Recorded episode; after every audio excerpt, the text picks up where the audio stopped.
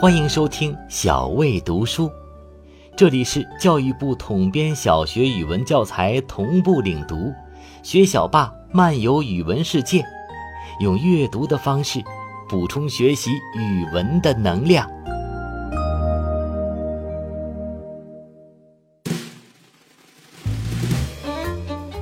您现在收听的是一年级上学期的学小霸，主编沁园、张静峰，作者张静峰。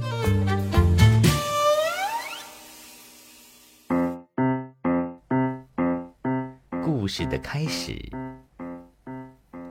有个小朋友，名叫学小霸，他和你一样刚上小学一年级。学小霸的数学可好了，刚上一年级。他就已经会做三年级的数学题了，他觉得数学就是十个数字组成，真是好简单，好有趣。他将来想当个科学家，老师和同学都说他是数学小学霸。但是学小霸一上语文课就当不成小学霸了，语文课要学汉字，每个字都不一样。要不停的去读、去认、去记、去写，太难了。薛小霸一打开语文书，就想睡觉。这天，他刚要做第一课的语文作业，就觉得头疼犯困。他决定先睡会儿，怕被妈妈发现，他就用笔在自己的眼皮上画了两只眼睛，假装自己在睁大眼睛学习。然后就把下巴放在桌上，睡着了。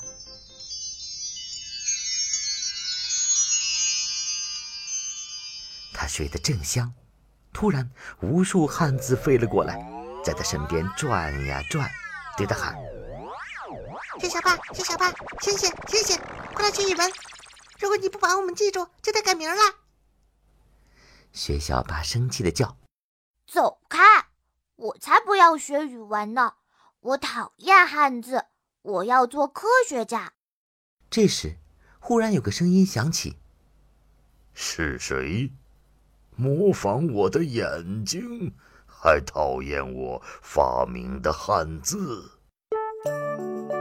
徐小霸眼前出现了一位爷爷，他身材高大，身上披着兽皮做的衣服。他左边肩膀上还站着一只小鸟，小鸟全身都是黑色，只有嘴巴是金黄色的。奇怪的是，这个爷爷和学小霸一样，两个眼皮上也都各画了一只眼睛。这时，爷爷眯着眼皮上边的两只眼睛，却睁圆了下边的两只眼睛，生气地说：“就是你。”说讨厌汉字吗？薛小渣。薛小霸不高兴了。我叫薛小霸，不叫薛小渣。你是谁？爷爷说：“我是仓颉，汉字就是我发明的。说，你为什么不喜欢语文？语文又没意思又没用，反正我将来要当科学家。”会写自己的名字就行了呗。胡说！你不学好语文，什么家都当不成，连名字也写不对。从此以后，你就得改名叫薛小渣。老爷爷刚说完，他肩上的小鸟突然大叫了一声：“渣！”薛小八一激灵，就醒了。啊，还好，原来这是个梦。他伸个懒腰，在作业本上写自己的名字。写完一看，啊，怎么写成了“薛小渣”？他用橡皮擦掉，再写一遍。怪了，还是“薛小渣”。他又写了无数遍，怎么写都是“薛小渣”。这下薛小霸可慌了，他大喊：“怪老头儿，你搞什么鬼？我不要叫薛小渣！”他喊完，眼前的一切又发生了变化。仓颉爷爷又出现在他眼前，得意地说：“知道厉害了吧？上下，你带这个薛小渣去语文世界走走吧。等他学好语文，才能找回他的名字，否则，就让他永远叫薛小渣。”原来那只小鸟的名字叫上下。它听了仓颉爷爷的话，忽扇着翅膀飞了过来。也不知道是小鸟变大了，还是薛小八变小了。反正等小鸟飞到他面前时，就变成了一只大鸟。大鸟用翅膀一推，薛小八的身体就飞了起来，然后落下来，坐到了大鸟的后背上。大鸟扇一下翅膀，飞出好远。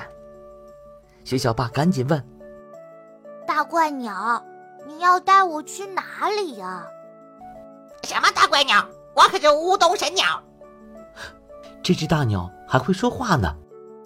放心，我要带你去语文世界，是最美好的地方。只要你认真完成任务，就能把自己的名字找回来。这时。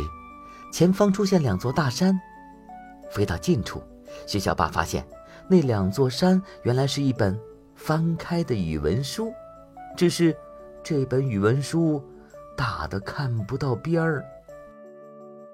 没等徐小霸想明白，乌冬鸟就带着他向书页中飞去。亲爱的同学，你想知道下一站徐小坝？将带你去哪儿吗？请继续收听哦。